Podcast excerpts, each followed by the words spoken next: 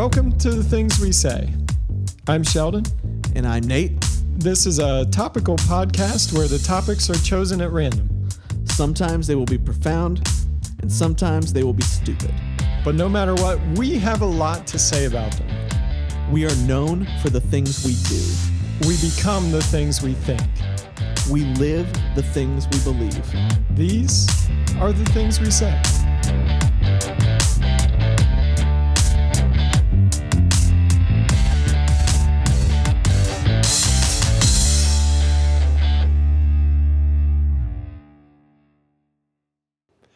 Welcome back to the Things We Say. I'm Sheldon, And I'm Nate.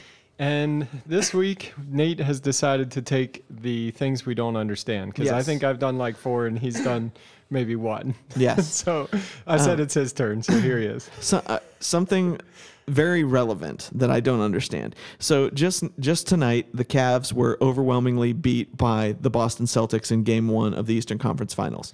And I was telling Sheldon before, I expected that they were either going to get blown out by the Celtics or they were going to have a close game that they would win. Just because after having X amount of time off and the Celtics coming off the barn burner series that they just did, I knew the Celtics energy level was going to be way higher than the Cavs. So I got basically what I expected tonight.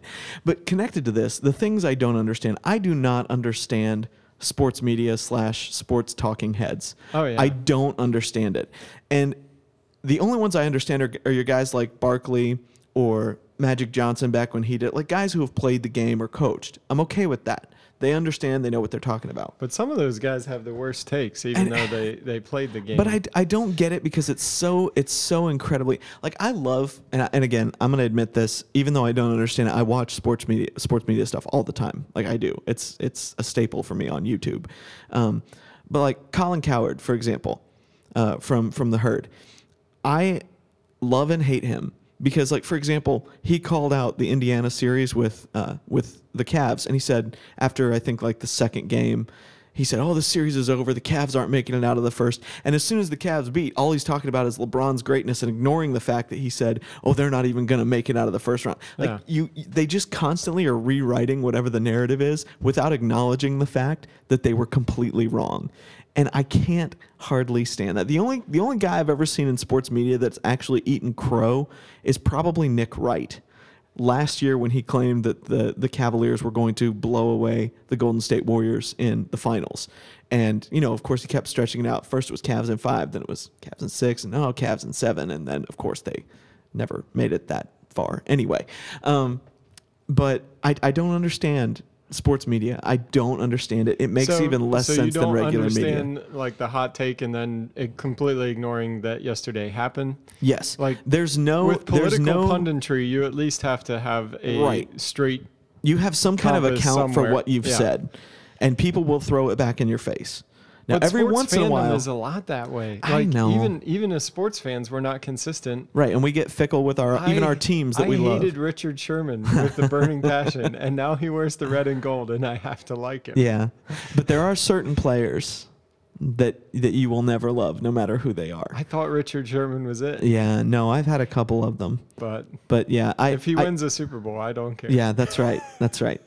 Um, but yeah, I, I don't get it. I really don't. Um, again, the one of the only guys, and I know I just kind of threw him under the bus, but I do respect Nick Wright because he's a stats guy, and I'm okay with a stats guy having some opinions. Yeah. Because at least that's coming from a place of some kind of knowledge. Um, even if you're wrong sometimes. But again, he ate crow when he was wrong. He he fully admitted it, didn't have a problem. And of course, the Twitterverse raked him over the coals for it. But nonetheless, um, so yeah, unless I- you're unless you're a stats guy, or unless you have actually been in some professional sport where you understand, or even at high levels of college. I'll take high levels of college sports, or even the WNBA, which I don't know if that's a professional sport. I'm still trying to figure that out. Oh dear. and our listenership just went down. No, I go with Dwight. I go with Dwight Schrute on the WNBA.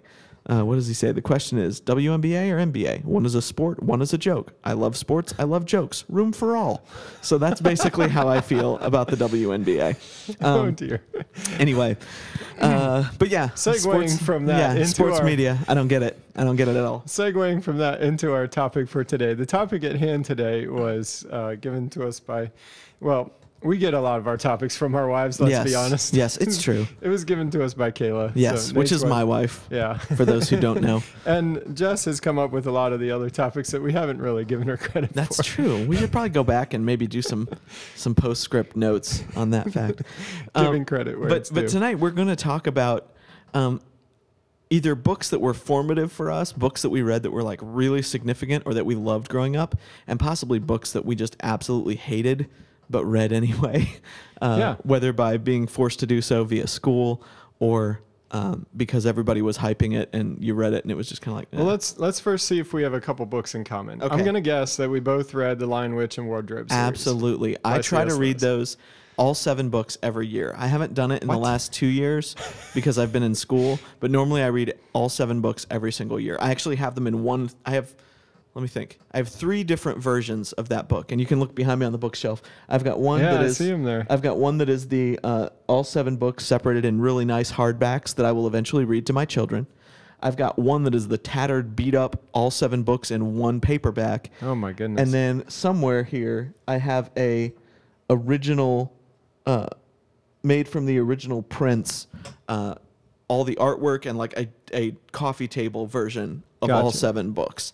Um, so I, I, yeah, I'm a little obsessed with, with the line the Witch, and I Wardrobe was just series. looking over Nate's uh, Nate's bookcase here, which is right behind us in our studio here, and I just saw the Allegiant series. I read all of those.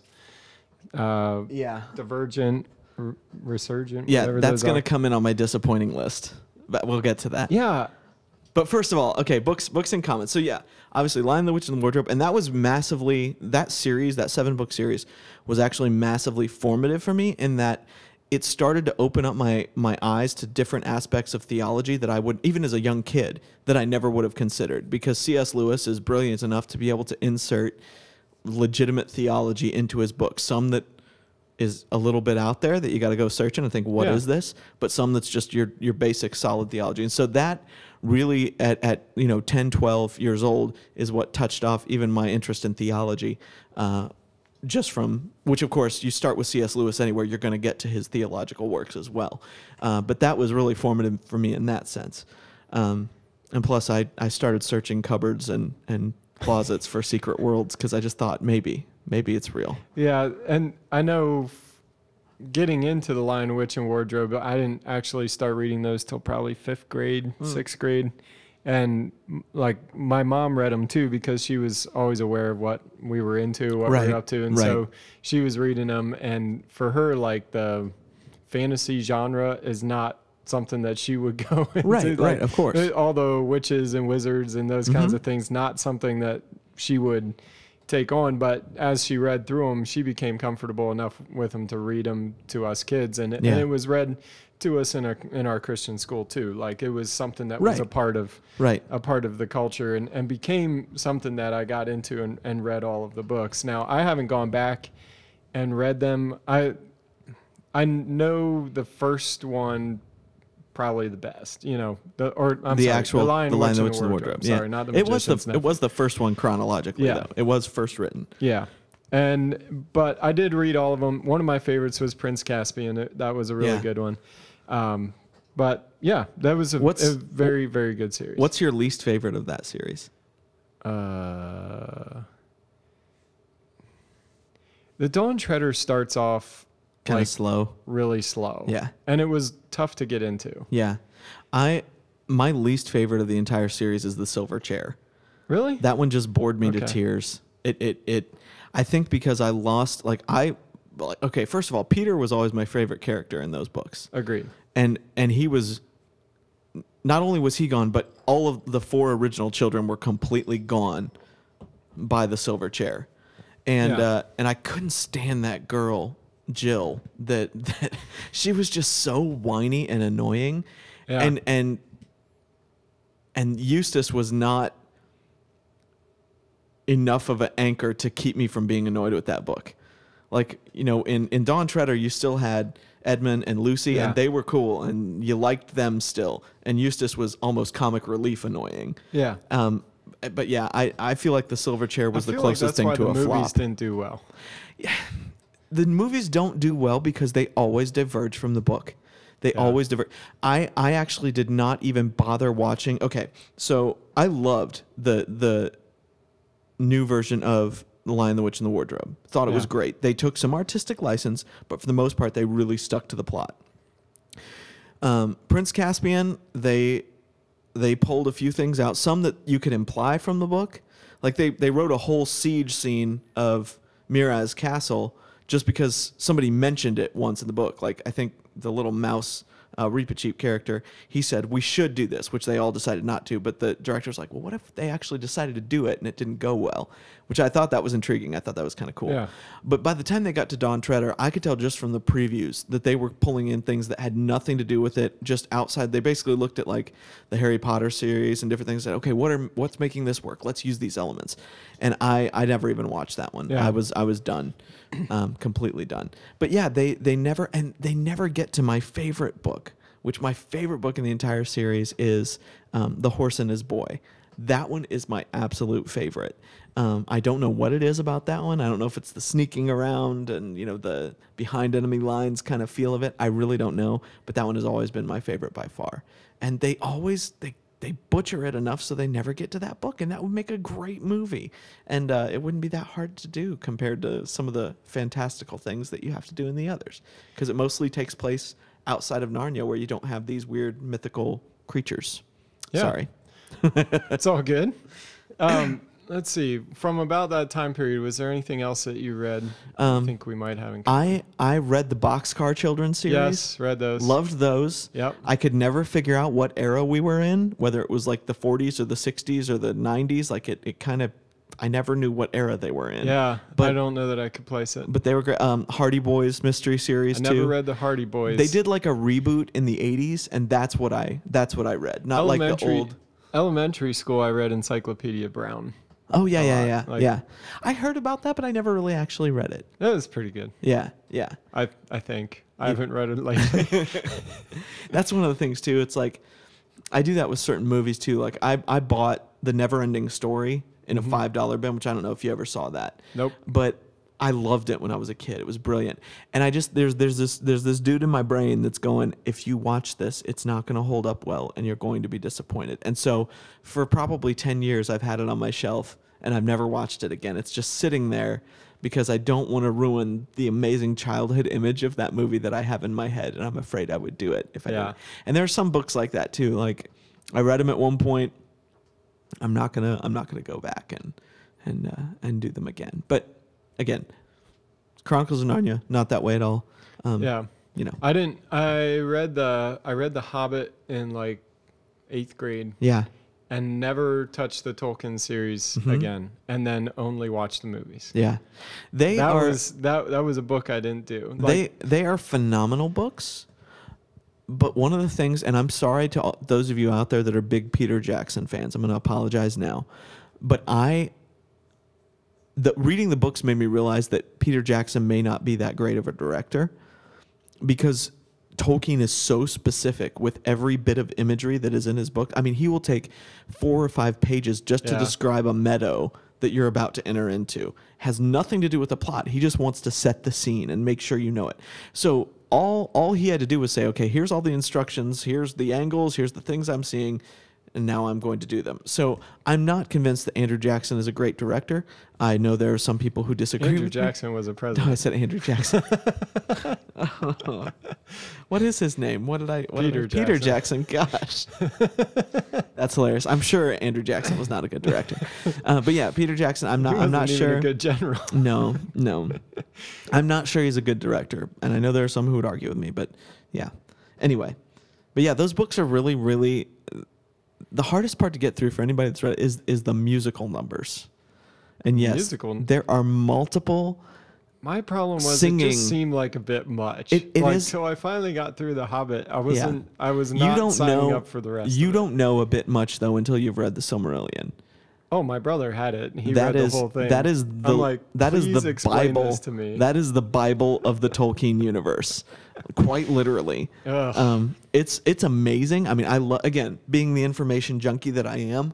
Um, I love that because it's Did you so- read it? Oh yeah, and I own it. You it's on the, the back shelf. thing? Yeah, yeah. It's sitting It's sitting right back here. Yeah. Oh right my there. goodness. Right there. With there it what is. kind of time? Oh, not recently. I mean, I've read it, but just not recently. Oh, But it's wonderful. It's just a wonderful. there's no way. Yeah. I think I stopped reading in like high school, kind of. I mean, I've I've read some things lately, more like novels or just fun books like the Allegiant series or Yeah. Hunger Games or Yeah. I don't know, Gone Girl, Girl on a Train. Some Yeah. of those. Read I haven't read any of those. Um, but that was mainly because I was bored, and I'm like, people talk about these, and I'll I'll read these just Yeah. to see what what's in there. Um, and I wanted to I wanted to read the books of the Hunger Games, and like yeah. because the books were actually better than the movies. That was one of those. Yeah. that the books You better. you get a lot. You get a lot because it's all from Katniss pers- Pe- Katniss's perspective. Is it Yeah. Katniss's or Katniss? Katniss. Katniss perspective. Um, because you get all of her self doubt and all of her not really understanding what's Oh, yeah. happening around her. And obviously, you don't get that in the movies. I mean, the movies were great. They did a really good job translating them uh, to film, but they, they can't hold a candle to those books. Um, one that we probably both read would be Frank Peretti series. oh, yeah. Yeah. Um, Piercing the Darkness, Piercing This the- Present Darkness, The Oath. The Oath. The Oath, I would say, is one of the more formative books. If we're talking about ones that kind of shaped my understanding of things, Yeah. uh, the Oath was really, really good. Um, Ooh, the, if- pro- the Prophet was the, the other Prophet one. The yeah. Prophet was excellent. Yeah. I love that book. Mhm. Um, what was the one where, like, a guy was claiming to be Jesus? Oh, yeah. That Uh, one was really good. I can't remember the title. I can uh, see the cover. I- it's like that fire kind of Yeah, orange.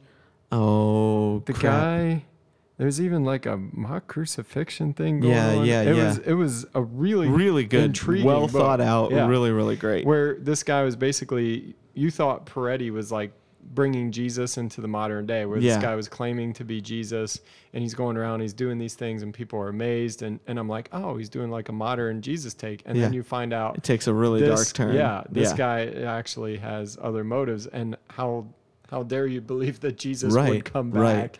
And and before- actually that that was the first book people loved. I mean, Peretti was like, We're gonna get everybody telling us what Yeah. this book is. but Peretti, it's it's like the the, it's not the call, but it's something like that. It's it's the we do this show it's live. the something I know, Google I know. But um, there were a lot of charismatic people that took major issue with that book. Up until that point, Frank Peretti was slowly and surely, but surely becoming basically the Christian version of Stephen King, Yeah. um, and and was just and even even uh, in mainstream media was getting a lot of the visitation. the visitation. There yes, yes. All right, there you But go. But when he released that one, because he he pointed out a lot of the excesses of the of charismatic movements and kind of called them out um, in terms of taking signs over substance. Not Yeah. that there was anything wrong with the signs, but that they were they were pursuing signs over substance, and that's where so many of the people in the book get led astray. And he really took some heat for that. Um, and it was interesting for me because but that it was, a valid point to yeah, make. Like without a doubt. One of the things and he did I, it well. He wasn't like insulting or, or belittling in any way. But sorry, go ahead. I, I yeah, that was just one of the things that really struck me. It's like, yeah, we are looking for a particular thing. Mm-hmm. The Bible tells us how Jesus is going to come back and that there will be people coming in his name or saying Right. that they are Jesus and we need to know what we're looking for. And and there were signs along the way that this dude was not who he says he Yeah, was. yeah. But it wasn't totally obvious to the reader and Right. then he flips you on it. Right. And we just ruined the book for some people. But Yeah, it's but been out for okay. like 25 years. One of the things that I found the most interesting about that was that this guy, every healing that he performed, ended up being detrimental to the person that was healed. Like uh, I remember there's one girl who has a crumpled hand, and he heals her. Well, then she starts stealing. yeah. Uh, there was there was a I think there was a guy who had some issue with his eyesight, and I forget what his twisted into. But it's like every single healing that Yeah. happened, even though it cured an actual ailment, ended up twisting that person and being to their to their downfall. That's probably where he took a lot of the heat. Well, and it and it wasn't that. It was it was the main character's plot line of him kind of getting exposed to Jesus through the Jesus movement Mm-hmm. and how he got disillusioned as a as a I think Pentecostal minister and Yeah. ended up being a not in church guy, but still someone who claimed he was like the only one in the town who was first calling this out that it was it was bogus. Yeah. Um, and so yeah, it was just that idea of like you know a a uh, what do you want to call it? Not excommunicated, but a a disillusioned Christian being the one who would actually understand what's happening. I mean, he did. He Yeah. took a lot of heat for the, for that that book, but man, it was one of my favorites. It was is really very good. Um, the oath was really good. It just kind of brings to light what happens when you keep secret sin around Yeah. and keep keep it covered up. Yeah, the and, like, metaphors were strong in that one. it was really good. Yeah. Like I don't know how much how well it holds up now if I were to go back and read it. It's still really good. I, I've read it. I think in the last five years, it's still really good. Yeah. But um, I like how you go back and read stuff. I won't even go back and watch movies. Oh. I'm, I'm definitely not going to go you back miss and read you miss books. so many details if you if you aren't willing to go back and and and for me especially books like books are like old friends like i love an old familiar book that i know everything that's happening because i i have the same sense of excitement of like obviously i don't have the same drive i did when i hadn't discovered what was happening on the next Yeah. page but now it's the anticipation of like i know what's coming and i love i that- love that anticipation. That ruins it for me. If I Oh, know what the hook is, if I know what the twist is, if I know what the big reveal is, I'm, And and the thing I love about I it is can't do it. is finding places in the book where they're pointing to something that's going to happen later, and you completely missed it. But now that you're reading it for the fourth, fifth time, you're like, oh, you're totally giving it away right here.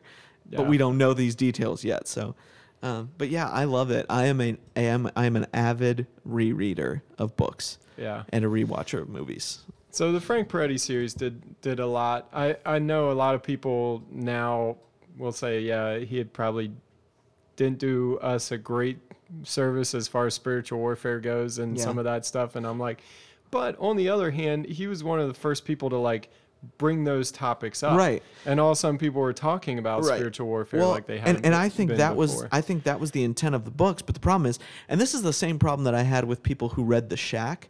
Like people read The Shack and they either loved it or hated it, but they loved it or loved or hated it based on the idea that it was somehow a theologically like a theological treatise and it wasn't it was it Yeah. was fantasy it was purely fiction where spiritual themes were used and and but on both sides you saw the people lambasting it because it, it was heresy and you saw the people that loved it because oh it brought me so much theological understanding. It's like well no that's not what it is. Like you can get revelation through fiction but that's not what it is. Like view it for what it is.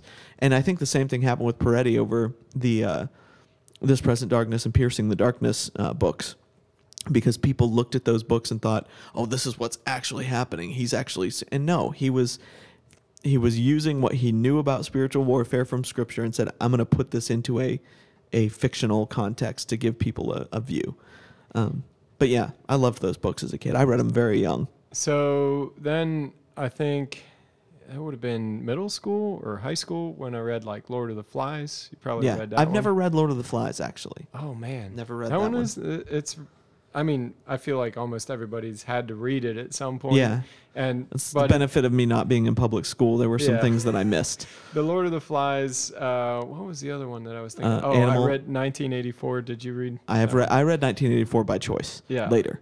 Yeah, yeah I I read that one by choice. It was on a reading list, and I read Yeah. it. Um, which is a horrifying if you ever want a horrifying take on modern censorship and control yeah. read that book. It's horrifying. It's it's one of the first times that I realized though that government institutions often accomplish exactly the opposite of their stated intent. yeah without so a doubt. Uh, the government says they're going to keep everybody safe, so they create, yeah. you know, a whole entity that's designed to keep everybody safe, and what it ends up doing is making us less safe. yes yes. You know, government is terrible at almost everything it does. Yeah, yeah. The IRS is supposed to, or yeah, is supposed to create revenue. oh but it's an extra government thing it's not actually government It's supposed to create 'Cause revenue. that's the only way it and could yet be legal We're running all these deficits all the time. yeah we, we don't want to go down that road right now because that will be a long rant in and of itself um, but yeah love the Peretti, Peretti stuff growing up um, when he started targeting like the teenage market i kind of lost i lost Yeah. Track with him like what was that one the hang, hangman's Hangman's Curse. hangman's curse like, yeah, i didn't read any of those um, I, I started with his like stuff that was made for adults when i was like 11 10 12 years old Yeah. and so i had no interest in reading dumbed down frank peretti for me um, i was i was good with with what he had uh, what he had done there um, let's see what else. What else was really formative for me? Anything else that was? Anything in middle school or high school that you that you either had to read?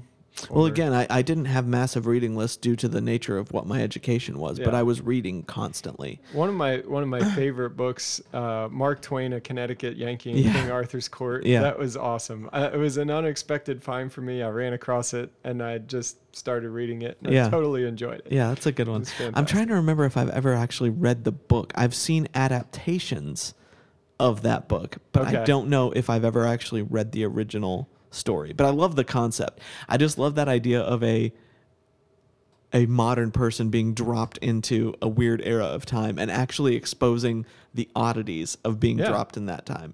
Because so often time travel stuff is just like, and you're in the 16th century and everything is normal and everybody speaks your language and you're good. And, Yeah. and you don't talk about those odd social faux pas and the things that just don't occur to you, you know? It's like that Martin Lawrence movie, Black Knight or whatever. Yes, yes. I think that was kind of a rip off of that. It was one of those random Yeah. adaptations. Um, okay. But you read like Huckleberry Finn, Tom Sawyer. Oh yeah, yeah, yeah. of And those were Okay. those were required reading. Yeah. Yes, I read those. Yeah. Um, Which is amazing that people are taking those out of school. and and also uh, oh, what was the other um, Atticus Finch. Come on. What uh the Oh, yeah, uh, Mockingbird To Kill a Mockingbird. To Kill a Mockingbird. yeah. There we go. Yeah, that's How do I that's remember the character? Yeah, I know. That's that's my thing. Is like I I genuinely believe that schools should be the places where dangerous books are. Yeah. Like you should have what's up? I don't know. Something just banged in the other room. I was trying to figure out what Oh, it was. my son may be up. It could be. But that's okay. He's locked in his room. Don't think of me as a terrible parent. I have a two year old who will literally wander the house if he wakes up in the middle of the night. If he's locked in his room, he'll play in his room and eventually go back to bed. So and there is a communication yeah, device. So. yeah, I can hear him if anything bad happens. So for those of you who are judging me, I don't care. But I have the back my back to the door, so I'm a little jumpy. Yeah, yeah, I can see. I'm with you. All right. I'm with you. Um, what were you saying? Oh, yeah. Schools should be the place where dangerous books are available and available to anyone. Yeah. Um, obviously, there are certain age appropriate things you want to do, but by the time you hit high school, I think you should pretty much have access to any book you wish to read Yeah. uh, through your school and through your school library. And it, it goes it goes back to my thing like burning books is never good. Never. And and so, um, bringing bringing someone's ideas to light Yeah, is one of the best ways to deal with bad ideas. right. If you if you say, wait, wait, whoa, we can't have this book anywhere near here. We got to get it out of here. We can't have the kids reading it.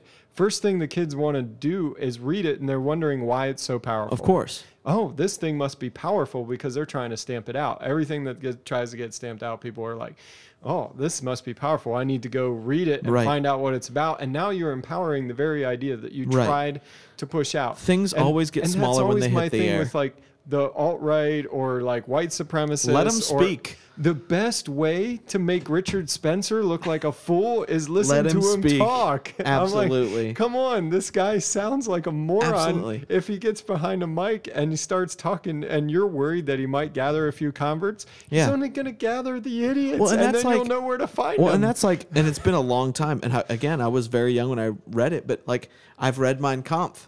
yeah, And you read this and you think this guy is delusional. Like this is crazy. Yeah. This is crazy stuff that is in this. There is nothing about it where you think to yourself, "This is completely rational," and I agree with it. Like it just Yeah. is not there. And I- it, I it takes an irrational mind to find those things rational. I don't think that you take away the idea by stamping it out. No. You take away an idea by bringing it to light, Yeah. debating it, If you and take, if you if you try to hide an idea, that means people will fight to seek it out. yeah, uh, it, it becomes a treasure hunt of sorts. And and we always do that with the wrong thing and make something a, a need to be discovered as opposed to oh available and disinteresting. Um, but yeah yeah I, I i am completely with you there. That kind of information needs to be available. Um, books that have disappointed me. You mentioned the Divi- the Di- divergent, Divergent series yeah. um, I loved the first book. Thought it was phenomenal. I got a half, no, probably a quarter way through the second, and I was done. It got so teen angsty by that second book.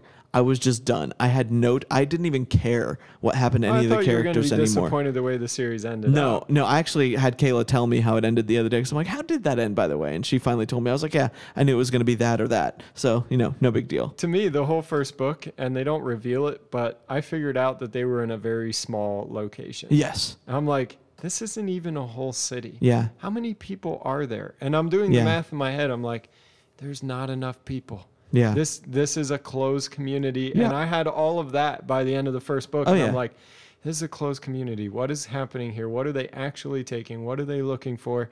And so that's what got me through the second book. Is that Right. I I was trying to quantify, put some boundaries on what was happening Right. and who the real players were, and Right. so I got through the second book just fine. And the third book was massively disappointing because I'm like, ah, Yeah. this is where we went And again, with it. and again, I didn't. I didn't get that far, but I didn't care. You know, The first I didn't book was good, but I think the closer in you were to the situation, the better it looked. And then Yeah. as you zoomed further and further out, you're like, ah, this is not very Yeah. well put together. And the movies were really bad. Oh, the movies were terrible. Really, really bad. Yeah. Um, but yeah, I was really, really disappointed with that series. That might be the only series of books I've ever been disappointed with. Um, I've had books that I've just been bored to tears with, and I couldn't Like? finish. Like a lot of Jane Austen books. I'm sorry, she's a phenomenal writer, read any of but. I can't. I can't handle people just standing around talking and nothing happening. I don't like Jane Austen movies, you know, for the same reason. Nothing. oh, I don't know. Nothing happens. um, uh, Pride and Prejudice quite a bit. See, that's was that's one of our that's one of the biggest we ones. You know what I you know what I hate? Oh wait, no, no, no, no. Pride and Prejudice. Yeah, the British the the British miniseries version. No, the Keira Knightley one. Said, No, I didn't like that one because I, I've seen the British miniseries version, and that's really, really good. The BBC uh, version of it has Colin Firth and um, who else is in it? Uh, yeah, Colin Firth plays Mr. Darcy, and he's brilliant. I mean, he's brilliant in almost everything he does. And there's a, a gal in it that played Elizabeth that I don't. But no, um, I was thinking of Sense and Sensibility. Okay. I hate that movie, and it's got a great cast. Uh, uh, Kate Winslet is in it. Um, what's his name that played in uh, that just died here recently? British guy was in uh, Galaxy Quest. Was in the Harry Potter series. Two things I have no point Was of was the uh, the sheriff of Nottingham in the Robin Hood Prince of Thieves movie? Another thing. Why I can don't I not? Uh, Alan Rickman. Alan. Rickman. Brilliant actor. Brilliant actor. Great, great film. But in, in terms of the In quality, the Robin caliber, Hood series, I've seen the cartoon version, Oh, yes. and I've seen Men in yes. Tights. But That's he's he again a phenomenal cast of, of actually British people. But the reason I hate Sense and Sensibility, yeah. uh, Emma Watson is in that as well. A brilliant cast. I hate it because there's no soundtrack. Every bit of music that is actually featured in that movie is music that is happening around Huh. them. There's no underlying soundtrack. There's no, it is just the most boring, mind-numbing thing to watch in the world because there's no music giving more emotion to what's happening. the only happening. other movie that I can think of that was like that was The King's Speech. It didn't I've have. not seen that film. oh, really? Yeah. How do we get you into just film said on this? Colin sorry. Firth. I and know. I think he's brilliant, but I've I've not seen that I film. watched that in theaters. It was awesome. Like Yeah. you could you could hear like the radiators kick on in the room. Yeah. Like there was no ambient sound at all. Like Yeah. I I don't know. Radiators. What were the? It was like the hot water system. Yeah, For I the, think that's right. Okay, that's, that's what they're called. Yeah. I don't know. But yeah. But yeah, it was it was super good because they they wanted to get the sound of of what was happening Right. and the whole thing was about his speech impediment and Mhm. him trying to make an address and and the talking and listening to people talk and so they took out all there was no soundtrack. Yeah. And I'm like that is one of the weirdest experiences of my life. like but it was awesome. Like Yeah. it, it was very well done. I'll have to. I'll definitely have to make it a point. Now we're on that. movies. But that's okay because that's that's where you end up when you go to books because mostly the things that have disappointed me have not been books themselves. It's been the movie adaptations of books that have disappointed Now me. Now I've never watched the movies of Gone Girl or Girl on a Train. now, which one was Gone Girl? That's the one that's right behind you, Gillian Flynn. Um, and that's the girl that disappears, and And her husband is it's- the Her husband is the main suspect. I for the I have not read this book. But Kayla, you no, no, no, you don't have to tell me because I guessed it. Kayla was telling me, Crap. Kayla told me, like, she was like three or four chapters in, and my sister had read the book. Hillary Yeah. had read the book. And so Kayla was telling me, and I told Kayla, I said, I know what happens in the end. And she's like, No, you don't. Kayla's like, No, there's no way you know. And so I said, I'm going to go talk to Hillary and I'm going to tell her what I think happens.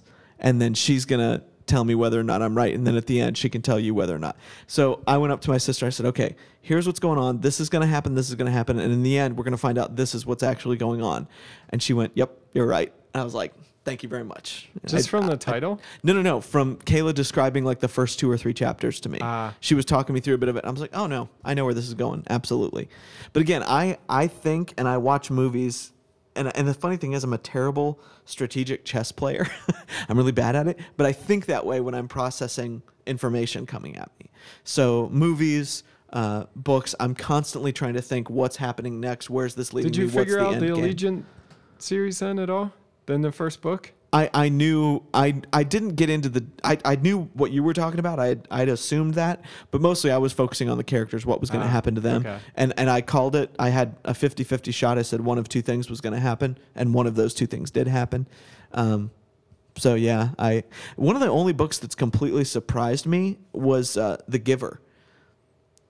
I read that, but I can't remember Yeah, it is- anything about it. Of all the dystopian uh, books that Is I've that- read, There's an old guy up Yeah. on a mountain. kind of like yeah, that kind of Shoot. stuff. Now I don't remember. But any either part way, of that it is book. it is the most disturbing dystopian uh, picture I've ever I've ever read. Which that makes sense. Don't overanalyze it, because it seems so picturesque and so perfect. It's not like 1984 where the whole time you're like, "There's something wrong. There's Yeah. something wrong here." Um, you you assume that there's something going on, but when you actually see what's really happening, it's incredibly dark, and you're like, how is everyone in this society okay with this? Like they think this is okay and normal. You know what? I don't think I ever finished the. Giver. Oh, you need to read it, and it's a whole series, which ne- I didn't know. Um, Huh. I've only ever read the first book. I haven't read any of the other parts, bits and pieces. But that book blew my mind and, and totally surprised me in where it went, um, Yeah. which again is is a rarity for me. And I'm not saying that with any swelled head. It's just the way my brain works. I'm trying to think any other books that were like really formative for me. As a kid, I read Hatchet. Did you read Hatchet? I know I never have, and I've always Okay. had it, had people tell me I should read it, but I've never read it. Uh, I think my mom read it to us. Yeah, My mom would pick up books and read them. Yeah. like the whole crew of us. Yeah, that's what my dad did back in the day. He read he read us the uh, the Tarzan series, like the actual Edgar Rice Burroughs, like the real deal. Yeah. Really good stuff. Uh, the the first one especially is really really cool. There's like four of them that are great, and then they start getting into weird, you know, Tarzan versus the Ant Men, Tarzan versus the Men from Mars. Like it started getting into some weird, you know, Never- graphic novels before it was. But Never I'll read actually any of I'll that. have to see I'll have to see if I have the the Tarzan series here still because I genuinely think even if it's just toilet reading because let's be honest that's what we all do we'll be real honest that's what we do um, I think you would tear up that first book especially it's it's pretty intriguing pretty good Yeah. Um, was there any books that you just like? You said a couple that disappointed you. Was there any Yeah. that you hated? oh man let me think I again I had books that I just couldn't get through. Okay. you know even books that people loved and I, i'm not uh, i'm not thinking of anything in particular right now. Oh I, there was a there was a girl uh, that i dated once that gave me uh, there's a, a philosopher named derrida. Uh, i think he was french. And she just thought he was the greatest thing in the world and just deep and profound. And she gave me one of his books. I'm like this guy is vapid and annoying. Like there was nothing in it that I thought was deep or not just like cyclical or using words that made it sound deep, but when you actually considered the meaning of those words, it wasn't deep at all. Yeah. And again, I, I don't know if it was just the headspace I was in at the time, but everything I read from him, I was like, eh. I, I considered him less spectacular than he was touted to be. in the line of philosophy, one of the ones that I've really enjoyed lately was Anti-Fragile by Nicholas Nassim Taleb. okay. Have you ever read this book? No. It's it's his idea that there there isn't a word in the English language language for something that gets stronger by being when you come at it, it gets stronger. Okay. Anti-fragile. So basically, um, what is that mythical sea creature where you cut off one of its heads? Yeah, the two- Hydra. The Hydra. Yeah. So the hydra would be the symbol for anti-fragility. So Okay. he's talking about e- economic systems and social systems and other things like that, and that the goal is not just to be uh, stable or you know too big to fail kind of thing. Right. But you want something that's small enough, agile enough, and so that when some when adversity comes or like something that happens outside the norm, that those you want to be the person that grows Yeah. in times of adversity and Yeah. not you know just makes it through or you know isn't fragile you Yeah. know so anyway it's, it's very it's a very good book. Uh, he did another one called black swan which i was thinking of black swan a lot during the trump election. Yeah. and the black swan he he says everybody his concept with the black swan is that a black swan is never seen ahead of time a, black swan event it's usually an event that's totally unforeseen and after it happens everybody can explain to you how it happened Yeah. or why it happened. And in hindsight, 2020, we can it. all explain it, but no one sees it coming. And nobody can tell you. And his main, if you follow Taleb at all, his main beef is with economists. Okay. And that economists are like weathermen in that they're not even great about telling you what's going to happen 10 days from now or two days from now, but they're complete experts on how we got here Right, and why course. things happen, like the thunderstorm last week or whatever, or like the stock market went up or it went down, and they can explain all this to you. And he's like, they know nothing. Yeah. They know absolutely nothing. And he can, he's, but his whole thing with the black swan, and he gets into a lot of different events, and he's like, you, you will never see these things coming, but Yeah. they happen all the time Yeah. and and uh, the Trump election was one of those. Yeah. And I'm like, I when I was reading this book, I'm like, what is? It got me going in my head. I'm like, what? Where is the next black swan moment going to happen? Where everybody's sure of one thing and Right. then it, It doesn't. doesn't happen. And I had that weird feeling about that election in 2016. I just had this feeling. I'm like, we're driving through Western PA and there's nothing but Trump signs. I'm like, we're in like Union country Yeah. and steel country. And I'm like, I'm looking around. I don't see Hillary signs. I'm like, something feels wrong. Yeah. Like, yeah. I remember. I, I- remember the same having the say same what thing. you want about Trump and Hillary, Yeah. but like, Yeah, I was driving. I was driving to. Um, were we driving to Florida? And I'm driving through all these areas just like that. And of course, the more, the less rural you got, and the Mm-hmm. more you got into cities, you'd start seeing some divergence in that. But the interesting thing to me about, and that was the thing, that was the very thing that I started to go. There might actually be hope for this dude to win. Was was when I would get to urban areas and I would start seeing Hillary signs and Trump signs. okay. And, yeah. and, and then and then did I say urban or rural just now? I don't know. I think I misspoke. Either way, it was urban areas is what I meant. Um, I'd, and I'd see a mix.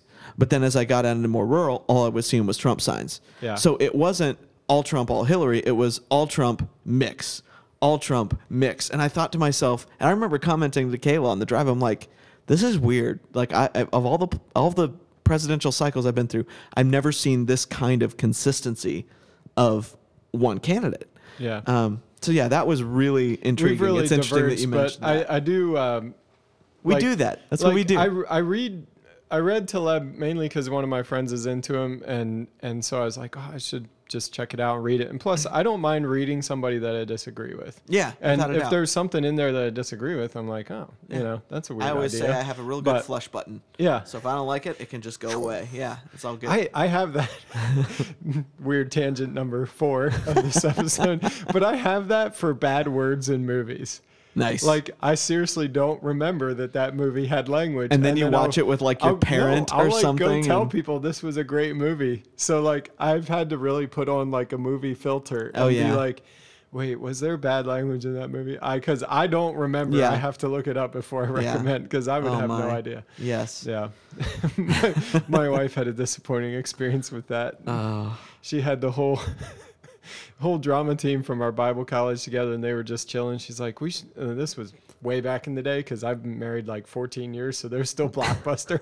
and so she's like, she's like, you know, we were gonna go to Blockbuster and rent something. What should we get? And I, I told her, I'm like, oh, I just watched this movie. It's pretty funny. I'm like, you should go get Office Space. oh no.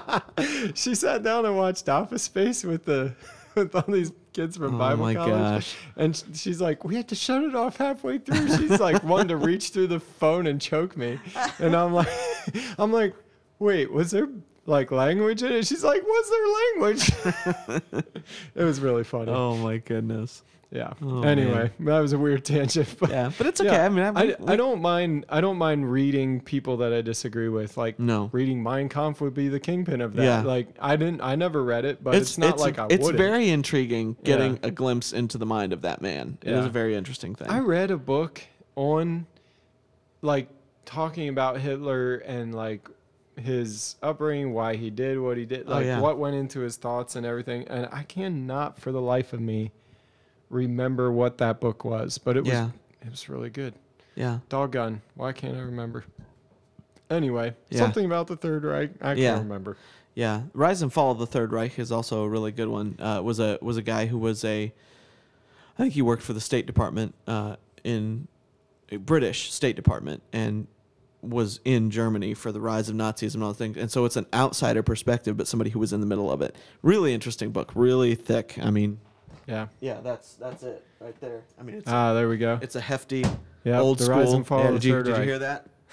there the it goes. on its edge down on the table. being put on the table. But uh, yeah, that was that was a really interesting one. Hard to get through because it's it's just a really long read, but Oh, really worth um, reading. I may have mentioned this before, but the man who was it? What's it called? Um, the man who killed Kennedy. The case against uh, LBJ and is and Her- Herbert Hoover. fantastic book. Stone, yeah, who not Herbert Stone? Hoover, duh, J. Edgar Hoover. It, uh, Yeah. Roger Stone wrote it. I think. Yeah, I think he did. So good. the Um, only thing I have a problem with is his incorrect assessment of the ballistics of Kennedy being assassinated, because there are a lot of things that he got wrong uh, with whatever es- experts he talked to about. Either way, if you read that book and don't end up coming away loving Robert Kennedy, I don't know how you did it. we missed out on a lot by not having that man as president. He we really He would have did. done great job. really I, did. I hope. Yeah. Or And and wish. I, I honestly think I honestly think had those two Kennedys lived, Yeah. we would have a completely different political landscape in the United States than we do currently. um, what? It, ah, I'm trying to remember the title of the book. I think it was called "The Paranoid Oh, States of America." Or I'll tell you. I'll tell you a book that was severely disappointing. There was a book that I I picked up on uh, on on my Kindle called "The War on Cops," and it was supposed to be a narrative on the current narratives about about police brutality and all Okay. these different things, and it was just it was so mind numbing because it just repeated the same like four statistics over and over. I made it through like three chapters, and I'm like, I'm done with this woman. Like the Yeah. woman who wrote it. It was just awful. It was an awful book. the one of the best ones if you're into conspiracy theories and some of Hmm. you guys maybe if you listen to our first two episodes or so uh, the united states of paranoia a Mm. conspiracy theory it's called Okay. um, uh, there it is on amazon but it's a good rundown of the history of conspiracy theories Yeah. and and how they come about, how they come up. And one of the best chapters in there was where it was talking about the uh, what was that called? Um, not the Red Scare, but in the in the eighties, uh, it was like um where they were after everybody was after like um, devil worshiping the devil Oh yeah. The, the like, no no no the uh, the Satanic Panic. the satanic yeah. panic. that I one, just I printed out that uh, all the information that not printed out, but I downloaded the uh, the Google Doc from where that woman that you retweeted oh okay that she shared. I actually downloaded all that. and I'm Yeah. gonna print it out and look through it because yeah. Yeah. Go ahead though. Go ahead. the though. I'm sorry. satanic panic was complete like that that made it so far into christian culture Yeah. and still hasn't been totally No. fleshed out from my parents No. generation like people were freaked And it no- was garbage. It was all garbage. Almost all of it was garbage. Yeah. And Mike Warnke was found out to be a total fraud. And I want to say that now so that Yeah. everybody, if you know the name Mike Warnke, he is a fraud and anything associated with him was wrong. Yeah. Like, Yeah. it was so bad. Yeah, and it's amazing the things that have held on even now as a Yeah. result of that. And you know and I'm the not saying there aren't Satanists or there aren't uh, the occult isn't real or anything like Right. that, but it isn't what. Yeah, and you read you read that book uh, in, uh, that I just mentioned, and I closed my phone and I Yeah, can't yeah, remember yeah. its title, but United States of Paranoia, I think it is. Yeah. and um, they were talking about how people got into this thing about kidnappings. That's when Yeah. the kidnappings thing became so huge because it was part of the satanic panic and they were worried that people were kidnapping kids to use in human sacrifice and this was a real thing. That's when the milk carton uh, Yep. thing started where you're putting people's faces on milk cartons. Yeah. And then what they give some awesome statistics in there, but kidnapping, the way that it was thought about at the time, didn't really happen at all. Right. Most most kidnapping stats that you look at are mainly weird custody disputes, like where a dad loses custody, Mm-hmm. Right. goes in, takes the kids, leaves. That's kidnapping. Right. Yes. Is that a problem? Yes, Yes. But it's a different kind of problem Right. than strangers opening up a van, taking a kid, and offering him Right. for child sacrifice. That's a Right. little. That's not what was happening, Yeah. people. Yeah, and I remember, But you Tipper know, Gore, Tipper Yeah. Gore made her entire political career off of it. sorry, my Uh, mother just tried to call us or me, go. but she hung up real quick, so I think she did it unintentionally. Happy Mother's Day. Yes. I already spent the day with her, so we're Yes. good. that was like clearly a butt dial because she hung up real quick. But yeah, that and uh, I don't know if you ever read like the he came to set the captives free, Re- uh, Doctor Rebecca Brown. Nope. Uh, she had a whole series about, and it was that kind of stuff. You know that, you know, pulling people out of Satanism that were you know brides of Satan, all kinds of things, and it's extremely detailed and horrifying. But she ended up, you end up finding out she's a complete fraud as well. I mean, in, in every respect. Um, but yeah, it that that was an interesting an interesting Yeah. season, uh, and and and of course we caught it later. I mean, it was it was the '90s early 2000s when it was still still hitting Yeah. us you know In- information traveled so weird in the 80s. Like you would have tapes that were passed around, and Yeah, it was through yeah. like radio and yeah tapes. and, it, and it actually took a like- lot more time for something to come out as false because Yes. of the way it was passed around Yep. that's one of the benefits of the internet it's it's become much more readily available to find out what is true and what is not And what's crazy is like some of those weird um, guys that went around saying stuff about the satanic panic and they were big experts on this. Yeah. Like one of them held a meeting and gave out a tape or something like that that was taken by um, what was their names at Ruby Ridge. Uh, Yeah, yeah, their yeah, last yeah. name I can't remember. Yeah. Weavers, the Yeah. Weavers. yes They w- they got one of this dude's tapes, and it was one of the reasons that they wanted to move out in the middle of nowhere. And like that, it was tied into Ruby Ridge, and then you get all those conspiracies on top of each other. I'm like, this like the book did a really good job of doing it in a short period of time. But Yeah. after that, I read a good book on uh, UFOs and, and uh, Area 51. That was yeah the real story of Area 51 and, and like what what we know that we know about what Yeah. happened there, and that that was a lot of fun. But we've gone a long yeah time we've gone and we've gone on into weird realms but yeah um so let's just end with uh, what are what are some books we already said a couple but let's give two books that you recommend and it can even be ones you've already said but you would say go out and read this book if you haven't read it Um, yeah, the United States of Paranoia. I think that people should read it. I'm gonna and get that understand. one. Yeah, and Yeah. understand the conspiracies and and where they come from and the narratives, because it even goes back to like the founding of the country and like the the conspiracies that were out there about Native Americans, some of which persisted for 150 years. yeah yeah like all of those things. It's it's it's a really good read. okay Um, I just said the man who killed Kennedy. That that was a really good book. Yeah. Um, I'm trying to think though, in like I don't know, some sort of spiritual formation. For me, like um, a lot of C.S. Lewis's Yeah. books, um, you cannot go wrong if Yeah. you're trying to explore matters of faith. And you haven't covered the writings of Lewis, you have to do it. Yeah. Um, Mere Christianity is fantastic because it was a radio uh, right series first, and so it's very much like spoken dialogue. conversational yeah And um, I think it was the is it the Weight of Glory? Yeah. Which is the one where he's on the train and he goes to paradise? That's not Weight of Glory. uh, what is that? I can't remember. But that is a fantastic book. yeah Um, yeah yeah i know what you're t- I, I can't i can't picture the title basically, Lewis has a way of describing heaven in that book that I've never heard described anywhere Yeah. else, but it makes more sense than anything Yeah. I've ever heard. yeah But yeah, he has a way of taking something that we think and just bringing it down, and you're like, oh, Yeah. it's Yeah. Um, one that I would dove. I mean, I would I would echo Lewis absolutely. I mean, Yeah. he's just he's phenomenal. Um, I, I really like uh, Surprised by Joy, which is basically his spiritual biography. Actually, it's just kind of his autobiography a little bit. Um, and it's just really cool to hear. It's really cool to hear how he came to faith. Uh, I think he describes himself as coming into the kingdom kicking and screaming because Yeah. it wasn't what he wanted, but he just couldn't logic himself away from it anymore. Um, so that's really good. It's kind of his spiritual journey.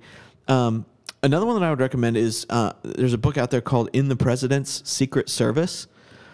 And Okay. it is ex Secret Service members talking about their experiences with individual presidents. And I believe it starts with Kennedy and and goes through the Obama administration, unless it's been revised since then. The Obama administration In the president's service. in the president's Secret Service okay. and uh, it's just really really cool because they don't they don't they don't comment on policy it's it's not a political book it is purely about here are the things we witnessed working with closely associating with this president um, they you know interesting things about about personality uh, you know they they they loved uh, you know they liked Kennedy a lot, but had a lot of problem with the liaisons and things that they had to set up for him. Yeah. Uh, they uh, LBJ was a f- high functioning lunatic, and they really go into that. Um, you know, there's not a whole lot to tell about you know your Fords. You know Nixon. There's there's stuff in there about him.